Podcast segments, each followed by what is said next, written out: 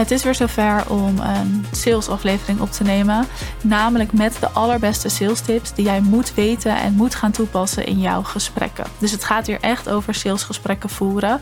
Ik nam al eens een aflevering op, de allerbeste sales tips, part 1. Nou, dit wordt part 2. En de vorige keer heb ik mijn favoriete salesboek erbij gepakt. Dat ga ik nu weer doen. Dat is het salesboek wat ik aan mijn klanten geef. Dat is het salesboek wat ik aan de Master Your Sales deelnemers geef. En dit is eigenlijk een boek waarvan ik vind dat elke ondernemer hem gelezen moet hebben. Omdat het gaat over onderhandelen op hoog niveau. Onderhandelen waar veel risico aan vastzit, waar veel van afhangt voornamelijk. En dat heeft ook te maken met sales. Want in een onderhandeling ben je iemand aan het overtuigen om naar jou toe te bewegen. En dat is in sales ook het geval. Nu moet ik wel zeggen dat onderhandelen ook heel erg gaat over het bedrijfsleven. Dus mensen die in het bedrijfsleven miljoenen deals sluiten, bijvoorbeeld. En dat gaat al snel richting manipulatie. Want wat je dan aan het doen bent, is eigenlijk de ander naar jou toe laten bewegen. En de ander laten geloven dat het voor hen ook een goede deal is. Dus zij moeten denken, de andere partij moet denken dat het win-win is. Maar in werkelijkheid is dat misschien niet zo. Dus dat gaat echt wel naar manipulatie toe, vind ik. Wij hebben dat gelukkig niet nodig als ondernemers. Wij zijn programma's aan het verkopen van een veel lagere prijs dan een miljoen, als het goed is. En als je wel een programma van een miljoen verkoopt, vertel me dan hoe je dat doet. Maar wij hebben dus een heel ander niveau nodig als het gaat om sales doen. Betekent niet dat je naar dat niveau dus niet wil komen. Want als je daar bent, ja, dan ga je als warme broodjes over de toonbank verkopen. Omdat je dan gewoon ontzettend goed bent in wat je doet. Maar voornamelijk dus in sales. Ik moet ook zeggen dat hoe beter je in sales wordt en hoe meer je het gaat begrijpen hoe meer je ziet dat je het niet alleen toepast in een sales call, maar ook gewoon in gesprekken of in coach calls. Dat komt omdat als het gaat om sales, het enige wat jij te doen hebt is begrijpen hoe iets binnenkomt bij de ander. Reacties herkennen en zien bij de ander. Dus wanneer komen er welke mechanismes op, bijvoorbeeld. Maar ook wat heb jij te vragen aan iemand? Wat moet jij vertellen tegen iemand? Om naast iemand te kunnen gaan staan, met iemand mee te kunnen bewegen en iemand kunnen te begeleiden in een proces. Want dat is wat wij aan het doen zijn als ondernemers. Als jij een call hebt, dan ga je iemand begeleiden in het keuzeproces. En dit is ook wat ik mijn klanten altijd op het hart druk. Wij, hè, om het nogmaals te herhalen, wij zijn geen miljoenen deals aan het sluiten. Hè. Het is geen leven of dood. Er valt, het valt best wel mee hoeveel ervan afhangt. Dus het enige wat wij mogen doen als wij sales aan het doen zijn, is naast iemand gaan staan en met iemand meebewegen. Iemand begeleiden in het keuzeproces om diegene de beste keuze voor zichzelf te laten maken. En dat is waar sales om gaat. En als je zo naar je sales calls kijkt, dan kun je je sales calls denk ik ook wat moeitelozer voeren, omdat er minder druk op ligt. Je hoeft iemand niet te overtuigen. Je hebt alleen vragen te stellen zodat de ander zelf een besluit kan nemen.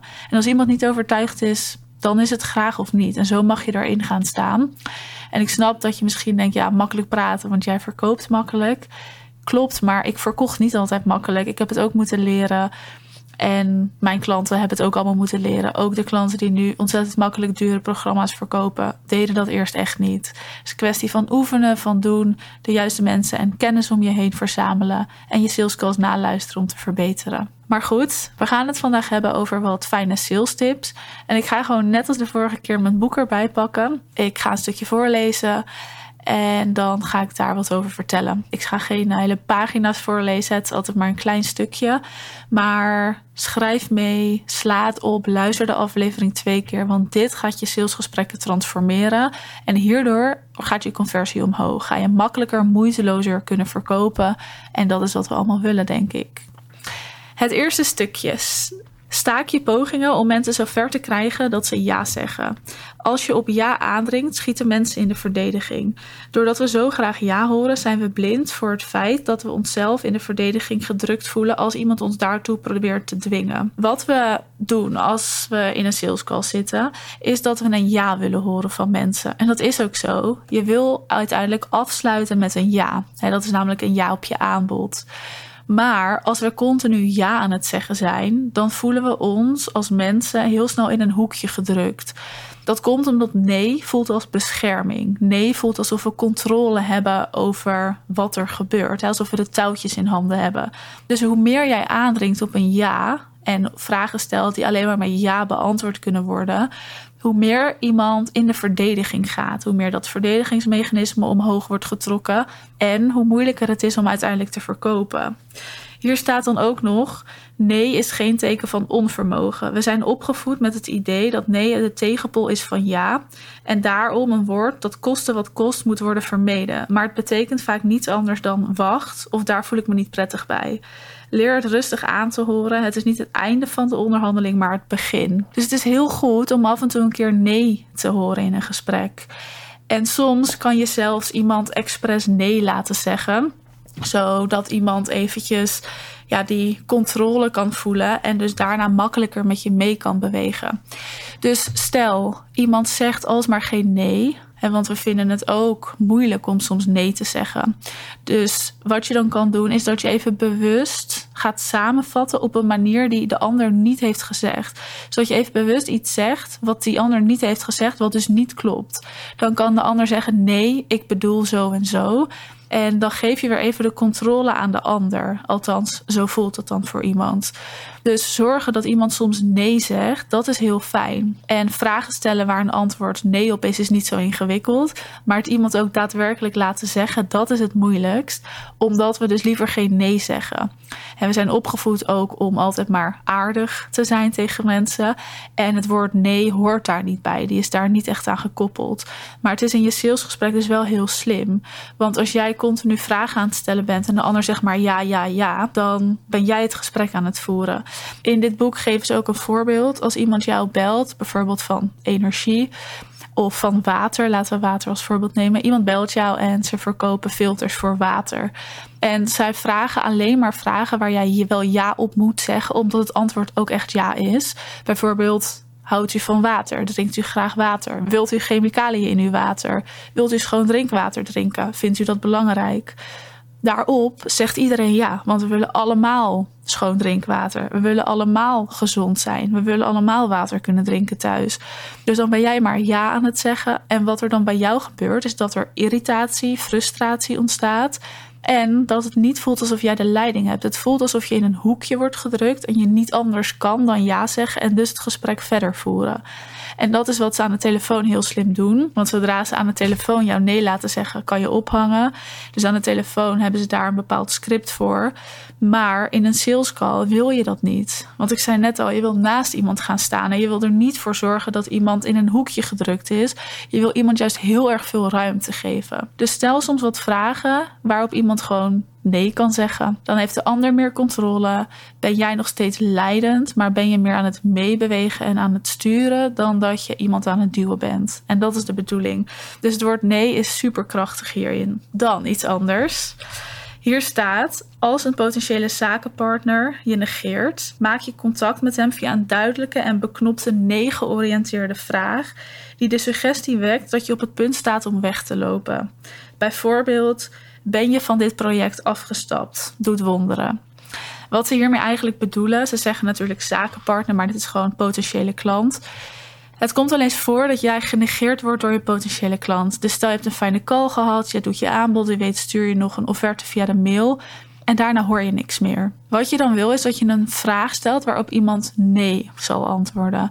Dus bijvoorbeeld, ben je gestopt met je bedrijf? Ben je niet meer van plan je bedrijf te laten groeien? En omdat je zo'n vraag stelt, voelt iemand urgentie om te antwoorden, want het klopt niet.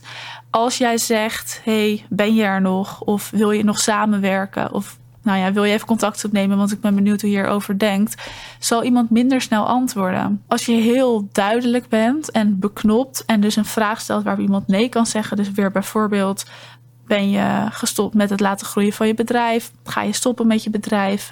Bedenk even wat vragen. Dan is de kans dat iemand antwoordt veel groter. En dan is de kans heel groot dat je een antwoord terugkrijgt als nee, ik heb nog even wat tijd nodig. Of nee, wil je later weer contact met me opnemen? Of nee, voor nu wil ik niet samenwerken. Dat is allemaal goed, maar je krijgt een antwoord. En daar gaat het om, want niets is vervelender dan dat je een sales call hebt gehad en dat iemand je vervolgens negeert. We kennen het misschien allemaal, maar we willen dat natuurlijk allemaal niet. Dan een volgend stukje. Hier staat: dat klopt is beter dan ja. Streef daarnaar. Als je je gesprekspartner tijdens een onderhandeling zo ver kunt krijgen dat hij dat klopt zegt, heb je een doorbraak bereikt. Gebruik een samenvatting om de ander een dat klopt te ontlokken. De bouwstenen van een goede samenvatting zijn labelen in combinatie met parafraseren. Identificeer, herformuleer en bevestig op emotioneel niveau de wereld zoals je gesprekspartner die ziet. Dit zijn twee stukken. Eerste, in het eerste stuk zeggen ze dat je moet streven naar dat klopt en niet naar ja. Dat komt omdat we verschillende soorten ja's hebben. We zeggen soms ja om iemand af te wimpelen. Ja, dat is waar. Of ja, je hebt gelijk. Dat zeg je soms omdat je dan denkt, nou, als ik dat zeg, ben ik van iemand af. Denk maar eens aan de keer dat je een discussie had, of mocht je kindjes hebben, als je een discussie hebt met je kind en je kind zegt tegen jou, ja, je hebt gelijk, en loopt weg dat meent diegene niet. En ook in een discussie met wie dan ook. Iemand meent dat niet, maar iemand zegt dat om er vanaf te zijn. Om niet verder te hoeven praten. Om te hopen dat jij iemand met rust laat. Dus als iemand in een sales call tegen jou zegt ja of je hebt gelijk, dan ben je geen stap verder. Je wil het woord dat klopt krijgen. Dat klopt is instemming. Iemand is het met je eens. Dat klopt. Dat klinkt beter dan je hebt gelijk. Je hebt gelijk is afwimpelen en dat klopt. Daar moet je naar streven. Dat kan je dus doen door bijvoorbeeld te samenvatten wat iemand heeft gezegd. Dus stel, jij zit in een gesprek en het gaat over het bedrijf van de ander. Je bent, zit in de B2B-markt. Het gaat over het bedrijf van de ander. En iemand heeft net even samengevat waar het bijvoorbeeld niet lekker loopt. En meestal komt daar altijd heel veel uitleg bij. Hè? Dat is niet in een paar zinnen verwoord. Wat jij dan kan gaan doen is samenvatten. Dus vat samen wat de ander heeft gezegd. En vraag dan: zeg ik het zo goed? Of klopt dit? Of is dat zo? Dan kan iemand zeggen: dat klopt. En dat zorgt voor geruststelling en voor gemoedelijkheid. Dus je bent het met elkaar eens. Je ligt samen op één lijn. En dat zorgt ervoor dat iemand zich fijner voelt bij jou. En daarin kan je makkelijker verkopen. Dan komt iemand in een soort van state of mind. waarin het gewoon relaxed en fijn is. Er is geen argwaan. Er is geen ja, soort van strijd tussen jullie. Nee, jullie zijn allebei aan het kijken wat het beste is voor de ander. Hier staat ook Bevestig op emotioneel niveau de wereld zoals je gesprekspartner die ziet. En dat is best wel een belangrijk stuk, want vaak hebben we de neiging om te antwoorden naar wat jij vindt en denkt. Dus jouw kijk op de wereld. Maar in een sales call wil je erachter komen wat de kijk is van een ander. Dus hoe denkt iemand ergens over? Hoe voelt iemand zich ergens bij? Hoe kijkt iemand ergens naar? En daar wil je instappen en vanuit dat standpunt wil je gaan praten en gaan overleggen. En dat kan je dus alleen doen door je te verplaatsen in de ander, empathie te hebben. En empathie betekent niet dat je het met elkaar eens moet zijn, maar empathie betekent ik verplaats me in je en ja, ik kan het voelen of herkennen of ik kan me erin verplaatsen. Dus empathie is niet het met elkaar eens zijn, maar je zal je wel in de ander moeten verplaatsen. En vanuit dat punt kun je veel fijner zo'n gesprek voeren en ga je dus op dezelfde lijn liggen met elkaar, waardoor je makkelijker je aanbod kan doen. En ik zei het al, sales is echt een spelletje, zo zie ik dat wel. Je kan sales leren, sales is een skill. En je hebt natuurlijk verschillende aspecten in sales. Je strategie, überhaupt het verzamelen van leads, het converteren van een lead naar een sales call, dan de sales call zelf, het gesprek eigenlijk. En dan je aanbod doen en daarin een ja krijgen. Dus er zijn verschillende aspecten in sales. Maar deze aflevering en deze drie vier punten gingen over het voeren van een gesprek. Dus ga het eens toepassen als jij weer een sales call hebt. Wil je hier hulp bij, kun je me een berichtje sturen of kun je even een call inplannen. Dan gaan we samen kijken waar er winst te behalen valt, überhaupt in je bedrijf, maar ook echt op salesniveau en op salesvlak. Ik ga in Q4 een speciaal kort drie maanden programma lanceren met een klein groepje ondernemers waarin er één op één begeleiding is en groepselementen. We gaan daarin ervoor zorgen dat Q4 jouw beste kwartaal zo far gaat worden. We gaan een heel stevig fundament neerzetten. We gaan inzetten op groei dat laatste kwartaal. Zodat je flink gaat groeien in omzet, maar ook consistentie kan ervaren. Zodat je het nieuwe jaar knallend in kan gaan en met een vliegende start. Maar ook daar die consistentie van groei kan blijven inzetten. Heb je hier interesse in, dan mag je mij een berichtje sturen. De investering hier is dus een stuk lager dan normaal, omdat het een drie maanden programma is.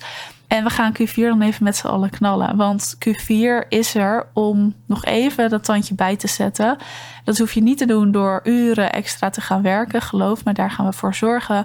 Maar dat ga je wel doen door slim en strategisch te werk te gaan. En dat ga ik je leren. Dus wil je hier meer informatie over, stuur me even een DM. En dan vertel ik je er wat meer over.